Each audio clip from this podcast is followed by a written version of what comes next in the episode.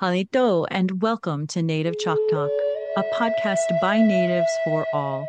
Here we're keeping our Native ancestors' stories and history alive while also sharing with you our Native culture, traditions, and more. I'm Rachel Youngman, a Choctaw originally from Anadarko, Oklahoma. I hope you'll enjoy this journey with me as we learn from our Native American guests. And I hope you'll do me a favor. Feel free to like and share these episodes. I so appreciate it. Yakoke.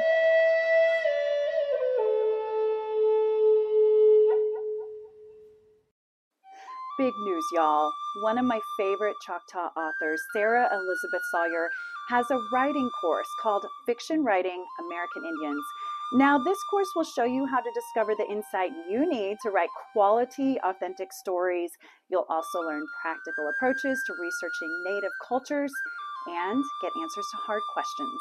I'll be taking the same course, and I invite you to take it with me. Just go to AmericanIndians.fictioncourses.com. But don't forget to use the code CHOCTALK, that's C H O C T A L K, when you go to checkout to get $30 off.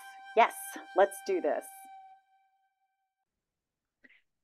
Welcome back to Native ChocTalk, where Dr. Meadows and I are talking about his book, The First Code Talkers Native American Communicators of World War I. Today, we'll continue our discussion about the Choctaws and their contributions to code talking. Dr. Meadows, we discussed in episode one that you had set out to accomplish a few things while you were researching about the code talkers, and it's obvious you reached some of these goals as we talked through them in episode one. But we still have a few more of those objectives to cover, including what were the actual military accomplishments of Joseph Oklahombi, the Choctaw infantryman long reputed to be the most decorated Oklahoma soldier of World War One was code talking actually classified as secret after the war and were code talkers sworn to secrecy regarding their service. And we'll go into detail about joseph Oklahombi, by the way later on. But first let's talk about that quest to discover were code talkers actually sworn to secrecy? Now this may shock you listeners. It certainly shocked me. I had always heard and believed that the code talkers were sworn to secrecy about their communications during the war but au contraire, mon frère, you would say otherwise, right, Dr. Meadows? Yeah, it's one of the most widespread uh, beliefs, um, both in academic circles, even in the Choctaw Nation, and, and just in the public in general. Um, but we, we've got more than concrete proof. Um, the first thing that that there was no secrecy associated with this. So the thing we have to remember is that okay, this was simply a development and experiment in the field to solve an existing problem when it came up. There was no standard training for this. There was no standard uh, program or or army uh, design for this, etc. It was something that was tried very late in the war. It worked, and then as soon as the war was over, everyone was was happy to go on. Now, the way that we know that there was no secrecy included in this time is that uh, very shortly after the war, um, even in as early as uh, January of uh, 1919, accounts begin to be written about the use of the Choctaw and other code talkers in there. And uh, we'll see that uh, uh, one of these accounts that is collected is um, uh, by Colonel Bloor, They're actually actually their immediate commander of the regimental commander. Um, and it gets published in France first in February. It's later published in the US in March of 1919. And then from there, there are just uh, literally a few dozen um, newspaper articles, speeches, um, other references, as well as the officers even writing accounts about the use of the Choctaw uh, in their own memoirs, which were published immediately after the war and and these accounts go they go all the way from uh, up to like two star general the division commander of the 36th actually um, general smith uh, made a public speech about using it. And again it's it's always in the light of uh, kind of uh, smiling or tongue-in-cheek look what we pulled on the germans you know. But right. there's a, there's a lot of publication on it and it and it just continues even after the war. Wow i mean my brain is still trying to comprehend this. Listeners, do you feel the same way? We've always just thought, hey, they were sworn to secrecy, they couldn't talk about it. And now that I'm looking at the newspapers after the Choctaws came back, the fact that they were code talking was all over the papers. How how did we miss this for so many years? The only thing I can think is I, I think it's been most heavily influenced later uh, decades later when the emphasis on the secrecy associated with the Navajo code talkers in World War II. I think as that become mm. better known, and see, it's not going to be declassified till 68, the Navajo. Uh, so I think there's just the assumption, well, they had some some attempts to secrete it, so it must have been all of them. And right. And and then the other thing I think is also when you say code, the next word should be secret because the idea of a code can't work if everybody knows about it, right? Right. so I think it's just a, a general assumption um, that people have made through time, and and it's just got repeated and repeated and repeated, but nobody's ever went back and looked uh, to see what was being published at the time, and of course articles from 1919 to say into the 30s that's way beyond the the public's memory now you know yes exactly wow it's interesting and oh, it was oh. the war you know it was considered to be the war to end all wars. So i don't necessarily think there was a plan uh, to use it again. The army did note it you know took down some records etc but um, i don't think for all intents and purposes people thought we'd ever need this idea again. Exactly. Isn't that funny? Well hmm. little did we know there were over 20 public sources that discussed the Choctaw Code Talkers between 1919 and 1922 in France and the US. A May 1919 article in the AEF newspaper Stars and Stripes was titled Yank Indian was heap big help in winning the war and containing a section of the use of the Choctaw language. Now that we've gotten over the initial shock about this long held misconception let's delve in to learn more about these heroic men. But first, I'd like to pay homage to my grandpa. Um, that is who we called my Papa Shoff. It's always hard for me to even say grandpa because um, I always say Papa Shoff. He was not a code talker, but he was a fighter pilot in the Korean War. This is him back here. If you're on YouTube and watching this video, um, you can see him in his uh, fighter pilot suit holding his helmet. Um, I'm wearing his shirt today in honor of him he gave this to me in person when I was in college, and it was very special to me. Although I was still dumb when I was in college because I tore the patch off that said his last name on it, which was Schaffner. So I'm kind of mad at myself about that. But this is his shirt and I wore it with pride then and even now sometimes. Um, he also gave me a pair of his pants that I've never been able to fit in, even when I was skinny. Um, he was a very small Choctaw man, um, and they would have the pants would have also been way too short on me as well. So I'm just very proud of that. And to all our servicemen and women, I would like to give a big shout out. So moving on, how many code talkers that were Choctaw were actually involved in World War One? Uh, so the the number is actually, and we're going to qualify this. There's kind of two two different numbers we'll get, and I'll explain why. the actual number used at Forest Ferme uh, was eight men, eight Choctaws, and everything. Um, and that would be October 26th to the 28th of uh, 1918. Now, as soon as that, uh, as soon as they were relieved from that assignment, they were marched back a few days to a rest area um, an area called Lupi Le Petit. And uh, there was then an assignment that came down uh, to then increase the number of men to 18 um, enlisted men and then three non commissioned officers, so a total of 21. Now, we don't know if the non commissioned officers were Choctaw or if they were simply officers to put over groups of, say, six men in each, each uh, uh, officer. And this was directed by uh, Lieutenant uh, Temple Black, who was Cheyenne from Oklahoma, ah. um, and also had connections to, to Montana. And so uh, we commonly get the number around 18 or 19 frequently given to us. And uh, for a long time, uh, I think that puzzled everybody as well as me. We just assumed, okay, 19 were used. Well, uh, when I uncovered some of those letters um, that that Sarah and Aaron helped me locate that Mrs. Uh, uh, Mrs. Witter, Captain Horner's daughter, still had, uh, he made it very explicitly clear only eight men were used and he remembers the names of five of them. And these are the five that are in the famous picture that's so uh, often reproduced. Uh, the other three this letter was in 1942 i believe. The other three he knew they were choctaw but he said i just cannot recall their names. So we we know five of the original eight. Um, and then over the years uh, particularly since the 80s when the Choctaw Nation began reaching out to people. And if you have any information, other families have come forward and submitted names uh, of their ancestors. And I think what some of those names are, those are probably uh, men that were in the training session, the week long training session right before the war ended. Because that okay. number, that number is almost uh, perfect in most estimates and things.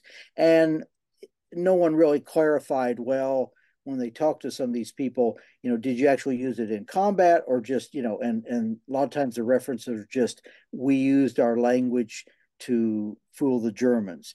Well, hmm. that could be taken more than one way. You know, you it, could infer you're actually in the group, or it could just be we Choctaw. You know, true. So I don't think we're ever going to really uh, know who the other three is. Uh, there's some speculation about it and things like that, but we do know five of them absolutely um, identified by Captain Horner. And that's another thing where I think a lot of us have gotten those numbers wrong over the years as well, maybe thinking there were more or less than there actually were. But it seems like over time, a lot of research is being done. Who knows what else you'll uncover as the years go on. Isn't it the case that all the Choctaws were honorably discharged? Yes, as far as I know. Um, we have several, I don't know that we have all, but we have several discharge papers, and uh, it appears that everyone, there was no problems in that area. And several of them comment um, um, in their discharge papers, they have the comments written in uh, character excellent, uh, remarks, no AWOL, no absences, etc. So it seems like there were no issues uh, there at all amazing. So there was one soldier who unfortunately wasn't mentioned among the original names. Tell us about him. Uh, that would be Benjamin Colbert Jr. Um, his father was in the Spanish American War, if I recall right, and he wasn't on the original list as being being a code talker, uh, but he does come up. He's mentioned several times uh, since the mid 1990s. And uh, one of the sources, perhaps the first that brought that out, was the uh, Choctaw tribal historian uh, Charlie Jones. Uh, suggested or, or uh, put forth his name as believing that he had been a code talker and everything. Uh, some of Colbert's ancestors have also reported that. I even had a a descendant in a class of mine one time, and he mentioned that he had heard, you know, heard this and everything. Wow. So, but there are some there are some logistical problems. And so, one of the things we, we want to do is what sources can we do to check things, to clarify, or to narrow down possibilities. So, uh, his records show that he actually departed for Europe uh, from New York very late, actually on August 31st of 1918. Um, so the 36 is going into combat very, very shortly right after this, just a matter of days in September. Um, so it makes his association with the 142nd Infantry and his involvement with the code talkers uh, logistically it's a little questionable could he mm. have got there and actually uh, uh, been with the actual unit that did that and everything um, he was eventually his name was eventually removed from the list by the choctaw nation uh, for a lack of documentation. And then later, the uh, Department of Defense um, added it back on and hmm. everything, re entered it and everything of that nature. Um, so that's, you know, we do not know a whole lot about Benjamin Colbert Jr., but we do have a few references he got did end up getting some recognition, which is great. He was recognized with the silver medal through the Code Talker Recognition Act of 2008. And while his name was not on the official 1986 Gray Granite Memorial at the Choctaw Capitol in Tuskahoma, he was added to the Black Granite Choctaw Code Talker Monument that was erected in 2018. So good to see that he did get some recognition Now let's learn more about these honorable code talkers and their stories. Let's start with Victor Brown. Uh, Victor Brown, we know uh, we know he received a Purple Heart. Uh, he was wounded uh, from mustard gas, so in a, in a gas attack and everything. Um, he suffered a broken nose at one point and um, head injuries, and this is you know quite quite possibly from um, uh, artillery or something of that nature. Hmm. And uh, it notes on his citation um, that he received it from President Woodrow Wilson. So it seemed, oh, you know, it's been uh, officially uh, documented and everything. Um, later, his daughter, Brown's daughter, uh, Napanee Brown Kaufman, um, made a description. She said, uh, I remember his stories of speaking in Choctaw over the telephone lines. He was pleased to have served in France and to have seen Paris and he was proud of fooling the Germans with the Choctaw language and everything. So I'm sure that is that. A, that is a family uh, a nugget in their in their history. I love that. Something to be so proud of too. So another code talker was Corporal Louis Gooding. What can you tell us about him? Um, Louis was born in 1887 in Indian Territory. Um, he's later listed as being from the community of, of uh, Valiant. Uh, Oklahoma. Uh, he has an interesting background that that could make him a, a very likely uh, person here, because prior to entering service, he worked as an electrician for the Valiant Light and Power Company. Um, so that would have automatically he would have come forward with some skills about wiring and communications and those kind of things uh, already a little bit. Um, unfortunately, we didn't we didn't get any material directly from him or or any preserved that we know. However, his wife, uh, Carrie Miller Gooding, um, in 1977, uh, in an interview, reported what her husband had told her about using Choctaw in World War One, uh, and I quote: "He was in a field signal battalion. Um, they was in the service.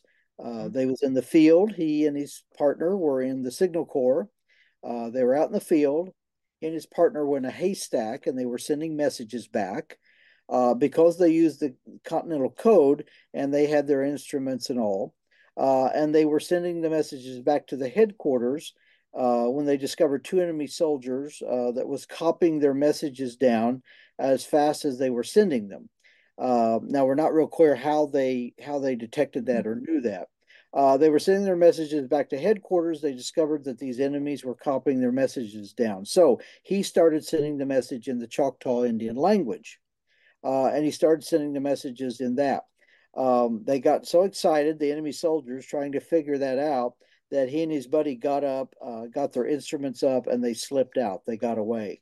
So it's it's possible they were in a location where they could overhear and that did happen sometimes. Lines could be close enough, or uh, soldiers could be close enough to hear the other ones on the other side. So, right. but we we don't have all the details. But this is an interesting um, where it seems he picked up on the uh, on the um, picked up that the Germans were clearly hearing it and recording it or reporting it, and so they decided to switch into Choctaw.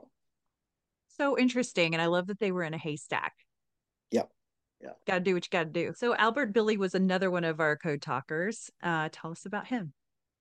Uh, yeah, uh, Albert Billy. Uh, he was caught during a gas attack uh, without a mask, and so in those situations, um, you're pretty well instructed to try to dig a little pocket in the ground and get your face down in that pocket as much as possible mm-hmm. to get oxygen out of the ground as uh, you know as much as possible. Um, uh, this is a an injury that he later reported uh, led to his skin bleaching out, and there is a, a technical term for that uh, that type of uh, of uh, skin skin ailment or change and everything. Um, so he he did he dove to the ground. He dug the small hole. He tried to get what he could and everything. He survived it, but the effects of it uh, stayed with him the rest of his life, as as it did with many War uh, members and everything. Uh, but photos of him also show that yes, his skin was was uh, uh bleaching out, if you would, um, and everything. Um, he passed uh, in 1959, so he lived well after the war and everything. And so, again, we don't know. We don't have direct um, information or interview with him, uh, but we don't know if the gas caused that or if it's uh, uh, uh vitiligo, which I think is the actual uh, ailment that causes that sometimes, or uh-huh. whether he just simply uh, aggravated that condition and everything like that.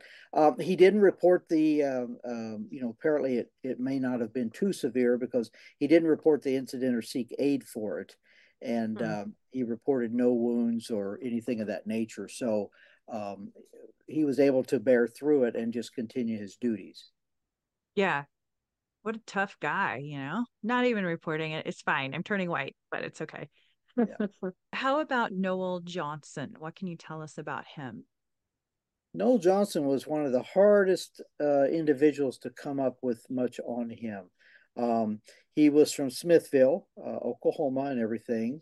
Um, another, you know, common belief, uh, even among his family members, was that they understood uh, for decades that he had uh, been killed and was buried in France.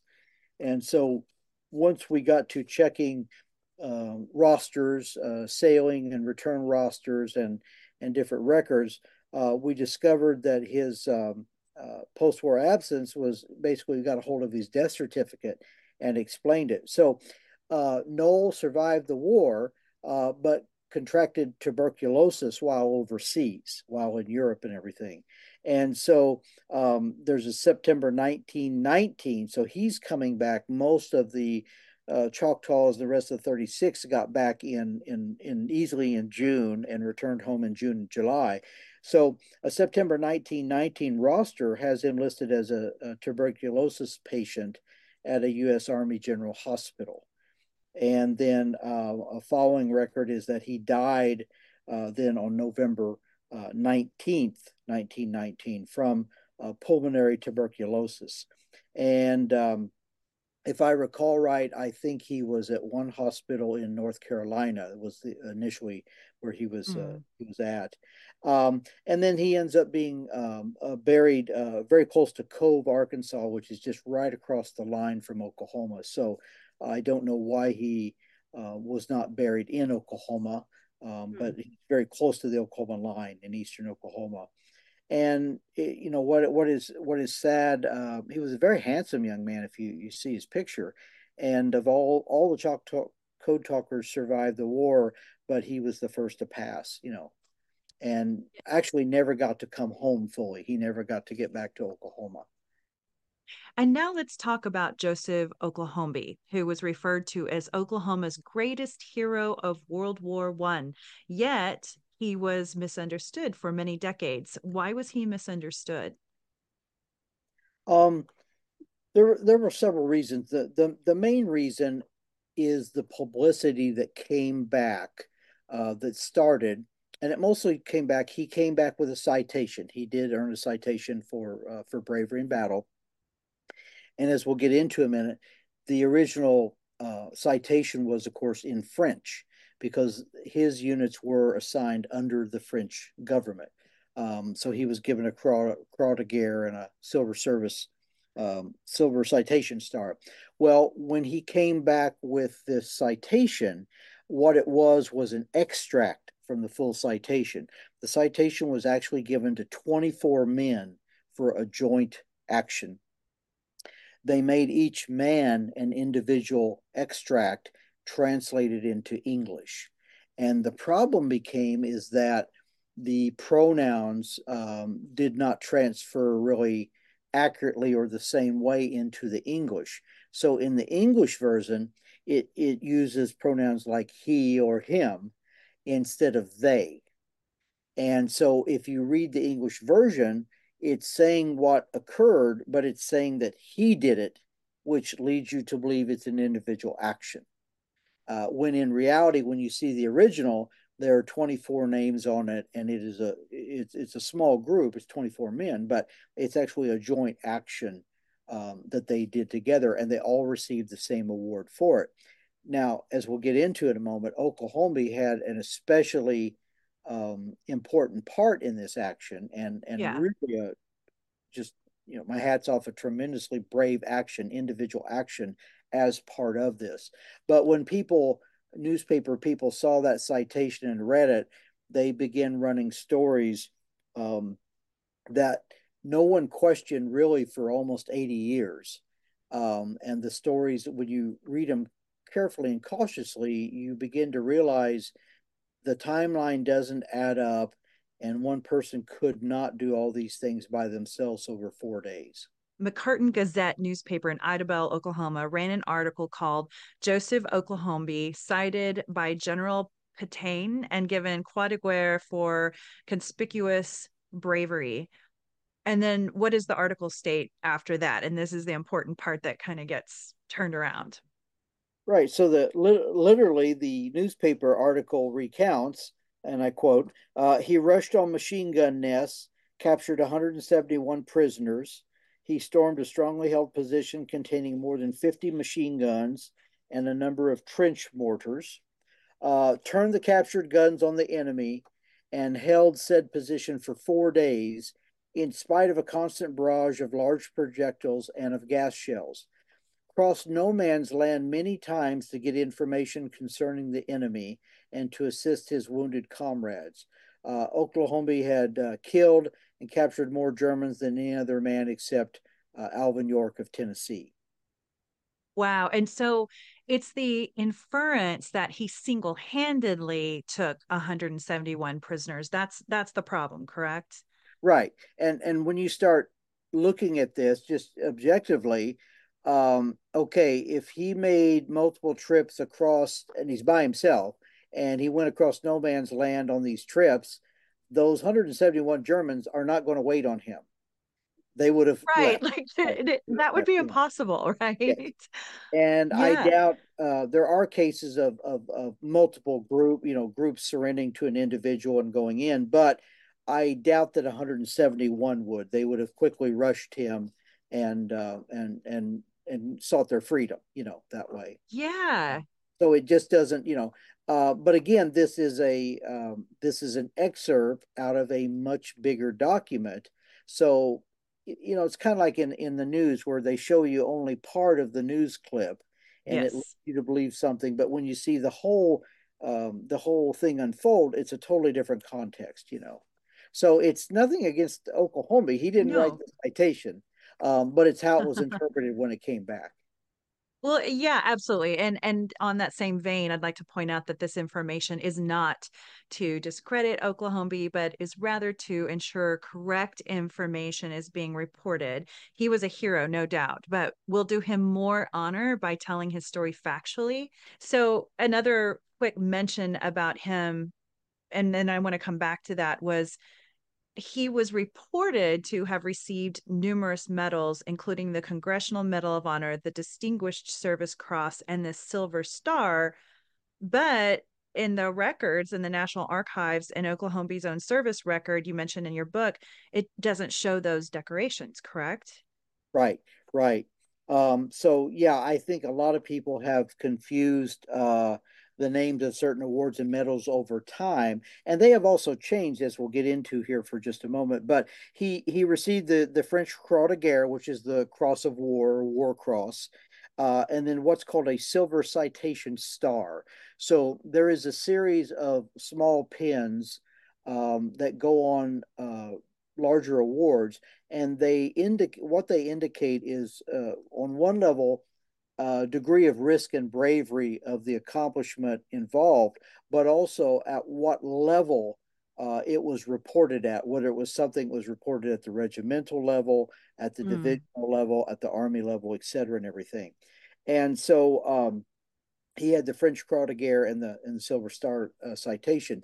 Now, um, later on, um, he would have received the uh, American Victory Medal Mm-hmm. and uh, two uh, two clasps uh, which show campaign bars basically on it and everything. Now, okay. here's the problems. A lot of these awards, some of these awards were actually not issued until after the troops were already back home in 1919. And so it does not seem that Oklahombi actually received his silver citation star. It's it's uh, it's recorded, but it's he he didn't seem to get it. And so for a long time, um, people would look at you see different photographs of him, some in civilian clothes, some in his uniform. The Croix de Guerre is very easily uh, recognizable as a French award. Okay. And then you see this small pin on it. Well, I kept looking at that picture and I just said, there's something wrong here that's too big for a silver citation star. And hmm. so I was going back down to Oklahoma City soon and I contacted them and, and I had to pull out Oklahombi's uniform again. And uh, what I suspected was was true. Uh, what he had was basically the the victory pin that you get after the war is over, and so it's similar to the uh, uh, what they call the honorable discharge pin in World War II. They, the nickname is the ruptured duck, but okay. it is a, it is a slightly it is a star shaped design and uh, it has uh, lettering on and everything, but it's much bigger than a silver citation star, which is just a little bitty star and everything. Interesting. So, um, what I would infer from this is that he probably did not get all his awards actually given to him, um, or it's possible the star fell off because this is a very, very small little pin. Uh, okay. Single bracket, you know, so that's possible. But a lot of a lot of soldiers did not get all their awards because they were already back home. They were hard to contact, and uh, that that type of uh, of thing. Now, another thing that came up is that a lot of people confuse. You keep hearing he received a silver star. Well, the silver star did not actually come into existence. The silver star that we have today in the military until 1932 and what it did was it was kind of the modern form of what the the silver citation star was during world war one. So we've okay. had we have had a little bit of evolution of new awards made and new types of medals and things of that nature. So he was awarded that later on or his son was um, okay. in when he received his medals. And in the choctaw museum at, at tuskahoma you will see a silver a modern silver star medal uh, with the ribbon in in his case. Uh, but originally so interesting. it was just a silver silver citation pin. Yeah, so interesting. So many mysteries that I don't even know that folks realized that there were mysteries around some of this for a long time. Like the McCurtain Gazette, when they wrote that article and misinterpreted the French language, again, they inferred that he single handedly took 171 prisoners. And this kind of led to over 80 years of over 111 similar articles spreading misinformation and his accomplishment applauded in banquets and in veterans groups. You write in your book that the best firsthand account of Oklahombi's actions is a daily Oklahoman feature written by R.G. Miller, who interviewed Oklahombi in his hometown of Wright City in 1937. Um, after Miller found Oklahombi at the local drugstore. Oklahombi suggested that they take a ride, go out in the woods where we can have a good visit. And they visited at a spot along the Little River. And Miller asked Oklahombi how he captured such a large number of Germans. Oklahombi described his capturing the Germans just out in the field as a scout, about like this lots of trees, guns popping everywhere, some big cannons. I see Germans' heads sticking out of ground about as far from here to the river. They no see me. I sneak up closer, lot of barbed wire in the way. In little while, two, three more Germans came out of hole in the ground. They set up machine gun. Then they go back in hole. I get closer. Two Germans come back out. I shoot them. Then I bounce over to the hole and turn machine gun on them down in hole. They no come out except right by me. Every time German showed his head, I pop it. That's all. Miller says, Good work. How long did you hold them that way? Oklahombi says, Four days. Were you alone at the time? Yeah, nobody come. No food, no water, all that time. Battle go on all time. Well, when help did come, how many Germans did they find in the hole? I believe 171 and about 50 machine guns down in there. Did the Army give you any medals and things for your bravery? Yes, lots of them. They in Oklahoma City, my gun and uniform too. So this confuses me because it sounds like he's also stating that he single handedly captured 171 Germans. Yeah. And I think um, what I did was I went back because the uh, 36 was only in two major actions. Uh, there was cleanup in between those two. I went back and looked at the situation and also the date. The date that he received it is the is the the the pinpoint um, mm-hmm. associated before Forest Ferme. It was associated right. with Saint Etienne. And so this is where uh, elements of 36 are coming down off a ridge. Uh, they're going to go across an area and they're actually going to storm the town of Saint Etienne. And so the Germans have all kinds of uh, trenches, fortifications, things of that nature. There are um, there are stone uh, walls and things like that that they can use for protection. And so, looking at the uh, also the account of the award, uh, what it indicates is that um, he, with a group of 23 other individuals, um, were advancing on this position. They moved quicker and further than the line on either side of them. And so, what they found themselves was they had cr- created this little bitty peninsula that stuck out, and they were they were in a situation where the other sides couldn't catch up to them. And so they had two decisions to make. One, retreat, which they would have probably suffered a lot of casualties being shot in the back and everything. Okay. Or can they take the position in front of them and hold it until the the line and the other people can get up there and and get them and everything. We'll be back after this quick break. Are you in the medical field looking for your next opportunity? Listeners, I'm proud to introduce you to Native American veteran owned staffing company Worldwide Medical Staffing. Owner and CEO Jackson Weaver is a citizen of the Choctaw Nation of Oklahoma and is a service connected disabled veteran where he and his team staff for commercial healthcare and government entities such as the Department of Defense, Department of Energy, and DHS, and specialize in staffing Indian health and VA hospitals nationwide. Isn't it nice to know that our veterans are being cared for by staff who have been handpicked by a veteran who's been in the staffing business for 17 years? Healthcare job seekers, check out these open jobs on www.medical.com. If you're seeking temporary, long term, or permanent placement of physicians, advanced practice, registered nurses, and more, check out www.medical.com and Diako Ki to our medical professionals and to those who have served our country. And so, what they seem to do then, and this is where that interview um, is so important. Um, that interview from 1937 is probably compared comparing it with the actual uh, uh, uh, battle records is probably the best source we have to really understand what he did. But mm. what, what he's describing is they're coming up on a German position, and it would not it would not be unusual for him to be the lead man, to be the scout ahead of this smaller body of men, because that was very common. A lot of native men were used in that position. So he's describing two Germans uh, popping their head up out of the ground. Okay. Um, and so what we're talking about is they are running into uh, a trench, but most likely a dugout, what's called a dugout.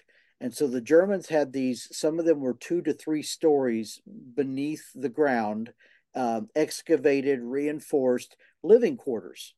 Uh, but they're not they're not finished like a wooden house and everything. They're basically earth, earthen caverns.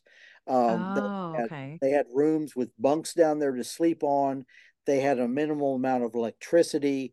They had mess areas where they could cook and eat. So they could be completely dry, fairly warm, um, very insulated down there. And um, dugouts were typically large enough to house an entire company of men, which would be around 215 or so. Wow. And so what it sounds like is that he, as the scout, two men were coming up to set up a uh, machine gun. He waited until they got it completely set up and then he shot them, took the spot, and then turned the gun on the hole. And then anytime somebody tried to come out of it, he cut them down. Whack a mole. And yes, exactly. Yeah, exactly. Um, and so then uh, I think the four days is it's the it's the group of 24 of them. It it took them a while to get relieved and there was a lot of counteraction and things of that nature. Yeah. that's what the citation is explaining is that this yeah. is they did together.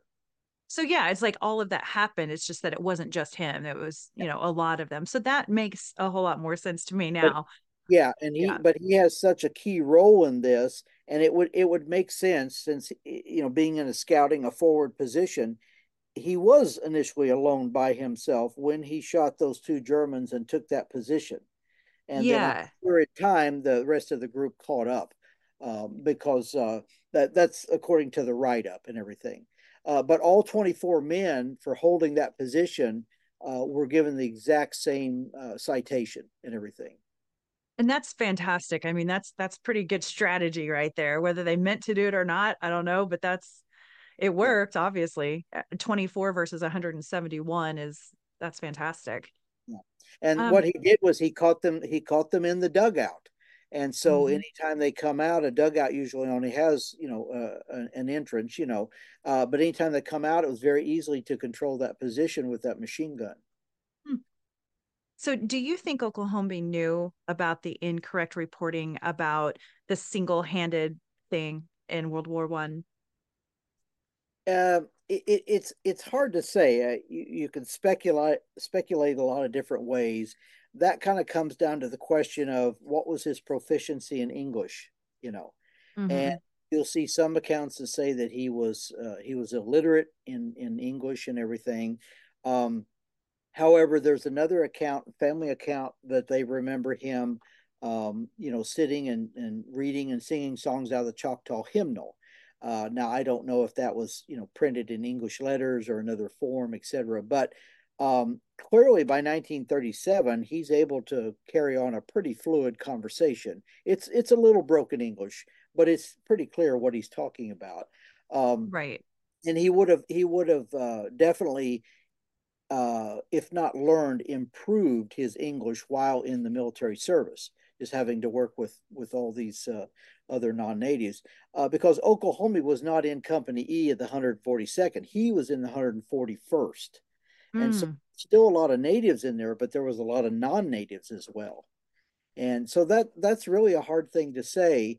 Um, um, you know, I just don't. I, I really don't know, but I would have think he would have understood the gist of why everyone was so excited and how they ran with this story and everything. Right. It's like, uh, what are you gonna do? How do you rein that in? You know. But I, I don't I also, you know, I, I can't speak for his reading level either. I, you know, I just Yeah. You know. So he may or may not have ever known. Yeah. And either way, he was still a hero. Oh, um yeah. but oh, yeah. still so many misconceptions. The more I read your book, the more I was like, oh, there's another one. Um, for instance, where Oklahombi and that detachment garnered their award yeah, there is uh, one of the biggest um, things that come out. There is a um, an article, I believe it was uh, Barry Plunkett, I think was his name, that did, and um, I don't know. You know, I always like to give people the benefit of the doubt. I don't know if this is something that somebody told Plunkett and he accepted as a factual report, or whether there's some artistic license or not. But there's this one account from 1987 that says that uh, Oklahombi was coming along. He came across a cemetery and he observed it. Uh, this whole German company was inside the cemetery eating lunch. Uh, they had their guns stacked up, etc. So he killed a machine gunner that that uh, had a machine gun near the entrance to the cemetery, and then he simply cut loose on all the Germans in the cemetery. And hmm. that report says that he kills around 79 and then takes the exact number 171 prisoner. Um, now, again, I checked the I checked the battle accounts. There is a cemetery in uh, Saint Etienne.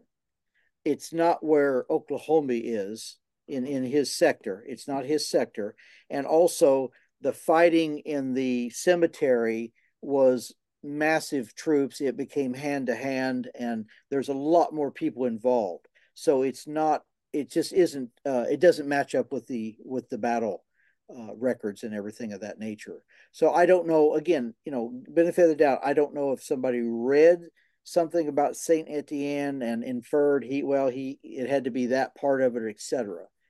But uh, there were positions outside of the town. There was a cemetery. There were certain uh, walls along roads, and there was also open territory and houses and things, you know.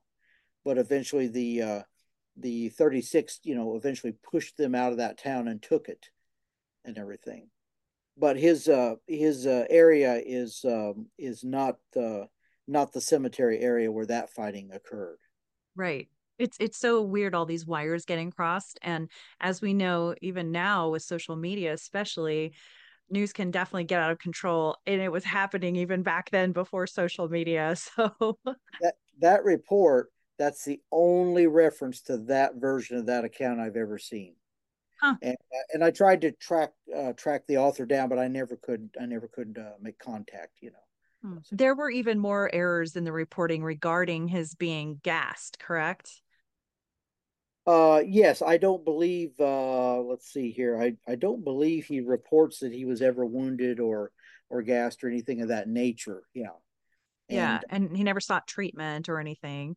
Not, not that I ran across in his records and everything. Um, so he was fortunate in in that aspect, you know. Yeah. Okay, and then wasn't there something about his walking to enlist in military service that was also stated incorrectly as well? Yes, there is a um, uh, there is a reference that he walked so far to enlist and everything. However, his his uh, records show that he was drafted, and Oklahombi was a little bit older. You know, he wasn't. Uh, he'd already been out of school for a while and everything. Um, so um, it also, yeah, it shows that he was drafted, and so he likely um, because I don't believe very many people had automobiles at that time. You know, I'm sure he walked to report for that and everything. So that may be again just a simple assumption or or an error. And, yeah. Uh, and there is there is one really interesting bit um, on his actual record um, where it says occupation. It lists farmer, but in parentheses it says in jail. Oh, what? And so I don't know if if he happened to be had some issue going on. And there's a lot of times where they, if somebody would enlist, they would just waive that and and let them mm. go service. Right. Know? And it could have been something really minor. I don't know, but that is something I noticed on his actual card. But it it suggests that he might have been you know being held at the at the county there or something uh, at that time what were some of the accurate facts about Joseph Oklahombi, considering we've talked about a lot of the misinformation? Let's hear about some actual facts. Uh, some of the things we do know about uh, Mr. Joseph Oklahombi, uh, he was born May 1st of 1895. So if you think about it, he would have been uh, 22, around 22 or uh, uh, about the time that he entered service or so, 22 to 23. So he's a little bit older and everything. Um, he entered at Camp Bowie at, at Texas later and everything. Um, after the basic training, um, there is a uh, an anecdote where uh, an officer asks Oklahombi how he's liking the army, and he replies, "Too much salute, not enough shoot," you know, kind of thing. He was and, ready for it. Um, all of his um, all of his statements that I noticed over the years, um, they imply some degree of of broken English. Now, whether this is stereotyping on the reporter, I don't right. honestly know, you know. Uh, but it was also not that uncommon. There were there were Choctaws of all different degrees of fluency in English, and even mm-hmm. some that were dismissed because of a lack of English, you know, at the time and everything. Um, so we know he served at Saint Etienne. We know he served at, at Forest Ferme and everything of that nature. Um, there is another anecdote um, from uh, Ben Carterby, um, in which uh, he looked up at a certain point and saw Oklahombi uh, coming in at a distance with two German prisoners. Um, and then looked away. And then when he arrived, he noticed that he only had one prisoner with him. And so um, he was asked, Where's the other prisoner, Oklahombi? And um, uh, of course, they report the stoic Choctaw, right? Uh, replied simply, I killed him. Uh, before the officer could catch his breath, Oklahombi asked, Want me to go back and kill him some more? And so we don't know if one of those soldiers uh, maybe tried to escape or, or attempted right. something. It seems that he dispatched uh, one of them and everything. Uh, again, we don't know so much about his literacy. That that is really there's some things that suggest it. There's some things that don't suggest it um, and everything. And then that uh, in 1937, he was asked by uh, by R.G. Miller, who did that that interview with him, um, "You can read and write, can't you?" Uh, and he responds, "No, no read and write." Um, hmm. Never did go to school. He's asked, "No, plenty schools to go when I was a boy, but I I didn't go. Uh, my people didn't care about that." Uh, some sources state that Oklahombi attended Armstrong Academy prior to his military service, uh, which would suggest he had some degree of fluency in English. Um, but I believe that school burned, if I recall. And hmm. I, I, think uh, at one point there was a fire, and I, I think there's a, a, fairly, that was one thing I was not able to follow up on to see if he had actually attended uh, that school, you know, those records. okay, everything. right. Um, Carterby's daughter reported that Carterby had to translate for Oklahombi. Um, but again, we don't know. Okay, is this in basic training? Is this in you know? So we're we're talking a good year and a half of of uh, from the time the war starts until the end of it, you know, and everything mm, like that. Mm-hmm. Uh, but it's clear, you know, by the time we do have some small interviews and statements by him later, of course, well after the war, it's clear that he learned to speak a fair amount of English and and, and understood it and everything like that. And uh, so this ties into one problem is that there are assertions that he was a code talker, um, but he's not in the right unit for it, as far as we can tell. And also, if he was um, if he was uh, um, not this good at English, he would have not been selected to do it. Uh, because that oh. was one of the oh. things they wanted people uh, when the order came down they wanted people who were fluent in choctaw which he was but who also were extremely fluent in English. Okay. And so he would have not been able to write down messages and do certain aspects had he actually been in a co talking situation. So what I concluded was that, um, and then uh, Captain Horner in his 1942 letter says that Oklahombi specifically had nothing to do with the code talking. He was a great soldier, but had nothing to do with the code talking whatsoever.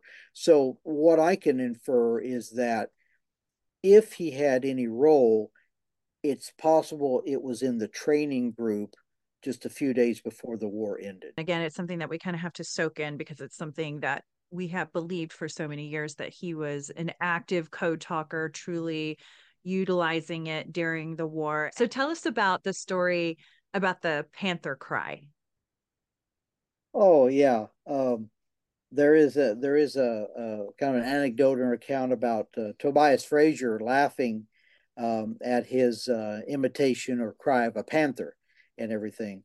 And so uh, there is kind of a, a practical joke that o- Oklahombi pulls. And uh, again, you got to realize the the Germans did have they did have stereotypes about Native Americans. They were somewhat intimidated by them. Uh, now, in this particular incident I'm going to talk about, I don't know that there was any way he could they could tell he was native because it was his night, but it's what he did that really shocked him. Um, so he crept up close to a uh, position and then in in the dark gave this this panther cry or call and um, the Germans uh, uh, apparently were extremely scared by it. Uh, probably the proximity, did not realizing somebody was that close to them, but also the nature of the sound. It's not just someone speaking or, you know, uh, right, or or whatever. It's a call they're not used to hearing and everything like that. Um, and so it's it's said that the Germans were on the telephone and that other people even on the line heard that that call with who. But again, that that account uh, we don't have a whole lot of context uh, for it. Uh, now, Judy Allen did, I believe, she did write a book mm-hmm. about that story, and uh, it tells tells a little bit more about it and everything, and it's uh, illustrated as well. You know, but there there are actually several references. Otis Leader makes a reference about this. I know we're going to talk about him later. Um, about um, sometimes these native soldiers they would give a quote unquote war cry or a whoop uh, when they uh, engaged the Germans, and it it was very unnerving to them. And um, Peter talks about yeah. the same thing. And again, it's it's playing into some of those uh, unfamiliarity with Native Americans, but also stereotypes because the the Germans mm-hmm. were they'd seen Wild West shows, they'd read all the Karl May novels, and so they had all these um, you know, uh, I hate to say it, but kind of savage Indian imagery or stereotypes that were in their in their popular uh, knowledge, you know, um, and so it, it played on that, I'm sure, you know, and uh, oh, I bet, I bet, and and it would be intimidating, and good for them that they were intimidated. What happened to Oklahombi after the war? Um, we don't know much in the in the immediate post-war years. Now we do know that he was really being heralded for that extract of that of that award that he got, the extract of that action. Um, but by the 30s, he starts to show up a lot more in the newspapers, and we're getting some glimpses of what's going on there. Um, we're finding out that financially he's very struggling after the war. Um, a lot of times he is jobless. He's searching uh, lumber. So, or I'm sorry, he's searching for labor.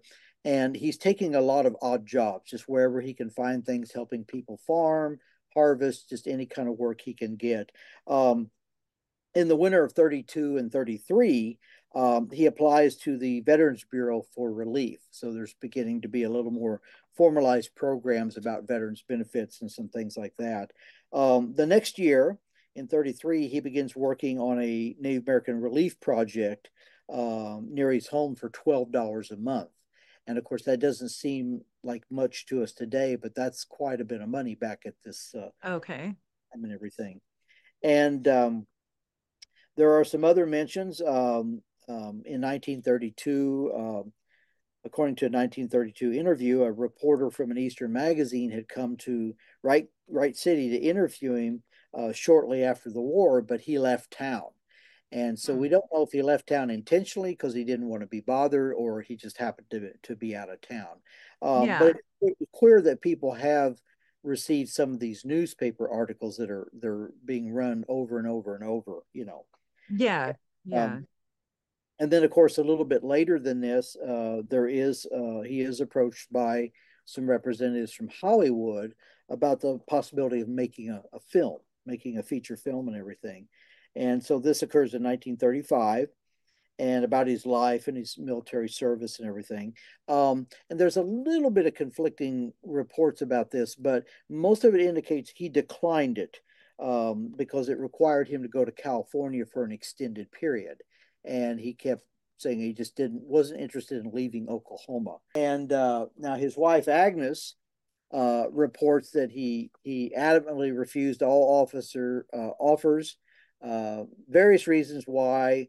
Um, sometimes saying you know the war was not for fun, it was not to be you know taken lightly, um, and he didn't want to be a party to making movies about those those kind of activities. Um, in another incident, he reports that he needed to stay home and uh, catch suckers, which is a type of fish, of course, uh, in nearby Horsehead Creek and uh, one uh, one report, um, um, if it's if it's accurate, suggests a little bit of humor. He says he'll go to California if they could relocate Horsehead Creek there, so he could continue his fishing. You know, so he, he loves his home.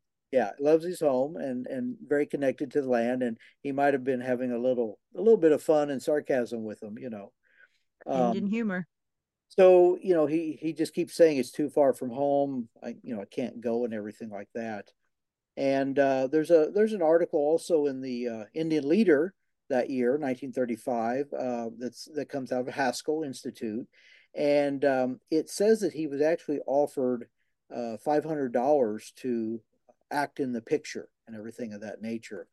And wow. so on on one hand, this is kind of reflecting um, his modesty, his values. He is you know concerned about what's local and his life and not necessarily running off for just the, the sake of of uh, money and everything of that nature.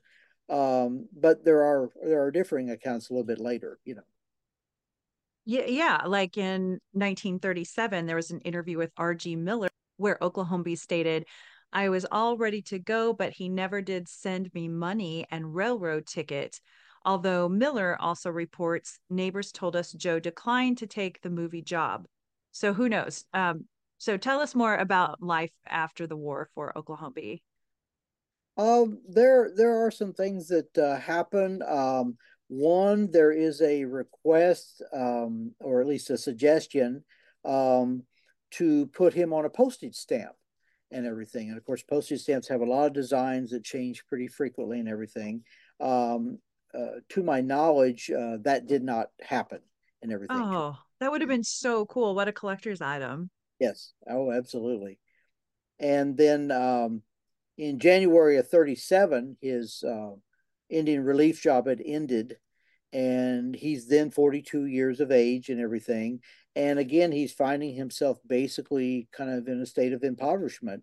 Um, I don't recall that he lost his home or land or anything of that nature, uh, but he was again struggling to find work on a on a local level, and uh, he's also struggling with uh, alcohol at this time. And of course, that's this is a, an era where for veterans, uh, you know, they're not going to diagnose uh, PTSD until the 1980s. You know, true. So they used to refer to it as shell shock or something of that nature. But there's a lot of people, and then of course um, the poverty and the stress of that may be adding to this. But he's he's having some struggles and everything.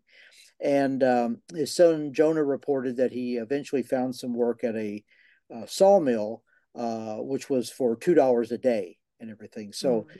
that's going to pay. Uh, again, doesn't seem like much money to us, but that's going to pay a lot more than twelve dollars a month that he was uh, making and everything of that nature.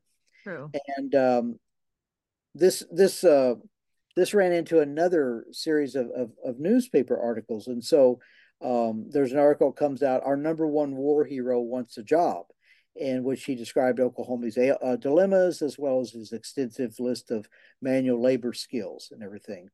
And so the the uh, the article did lead to several job officers. He offers he was getting um, solicited for different offers and things, and so he ended up taking a job um, at the Wright City Lumber Company and hmm. everything of that nature. And um, uh, there was a uh, follow up article that year, the Third District American Legion Convention at Atoka. Um, they asked the Oklahoma congregation um, to care for Oklahombi, dur- Oklahombi during the rest of his life. Um, now, I do not know that that actually occurred, you know, to any hmm. great degree, you know. Wow. I mean, it, it's sad what he was going through, but it seems there were some people who admired him and wanted to support him. I know in the book you state that in 1940, two individuals on a fishing trip picked up a Native American man walking along the Kiamichi Mountain to visit his wife in the hospital at Talihina. Along the way, they discovered that it was Oklahombi, then working at a sawmill for $2.56 for a full day's work. When asked what battles he fought in, he said, Just fight 'em like hell all the time, adding, I kill 'em all, but Captain came down, hold up his hand, and say, No shoot 'em, Joe, war all over. In his own way, he told us it was hard to understand how a man go to war and fight hard, kills lots of the enemy, be sly enough to get wounded himself, and now the government not help him, and that others go to war, not do much, get wounded, and then the government give them a pension. Going several miles out of their way, they dropped him at the hospital. And then tell us what happened on April 13th, 1960. Um, so Mr. Oklahombi was walking home, um, walking from his home east of Wright City um, into town, and along the shoulder of the of the road, uh, he was facing the traffic that was approaching him and everything. Um, around 3:25 in the afternoon, um, approximately a half mile east of Wright City on the Wright City Broken Bow Road, um, he was unfortunately struck by a panel truck. Um, it was driven by a gentleman named Kenneth Craig Basil, um, who was working for the Walsh Lumpkin Wholesale Drug Company uh, out of Texarkana, uh, Texas. So he was on his uh, route and everything. Um, the truck, uh, after hitting Oklahombi, uh, left the left the road and everything and turned over. Um, so it, it, it we don't know if the individual was inattentive or or exactly what happened. Um, unfortunately, the impact was hard enough. It was going at enough speed. It threw Oklahombi approximately 70 feet from where he had been walking. Wow. And um, his neck, both legs, and uh, were were broken and other injuries. And so he was uh, uh, he was killed almost immediately um, from the from what you know, from the impact and everything. And um, so he was 65 years of age at that time, and uh, um, no signs that you know he had any other major health problems at the time and everything. Basil was uh, was charged with manslaughter in, in, the first degree. He was held on bond for twenty five hundred dollars, and uh, had a preliminary hearing on on May first. And it was decided, investigated, decided it was an accident. It was not intentional or anything of that nature. So the charges were dropped uh, on him. And so um, services then were uh, held for Oklahombi in uh, uh, Luxotla Presbyterian Church near Wright City. And then he was uh, eventually buried in uh, Cemetery with full military honors. Uh, it included a detachment, uh, an escort, um, a bugler, an honor guard from Fort Sill, and then also several of his World War One comrades in the area also uh, attended his service. Such a sad way for this hero who survived World War One to have spent his final day. But his memories and honor do live on. In 1992, the United States military reissued Oklahombi's medals to his son Jonah upon his request.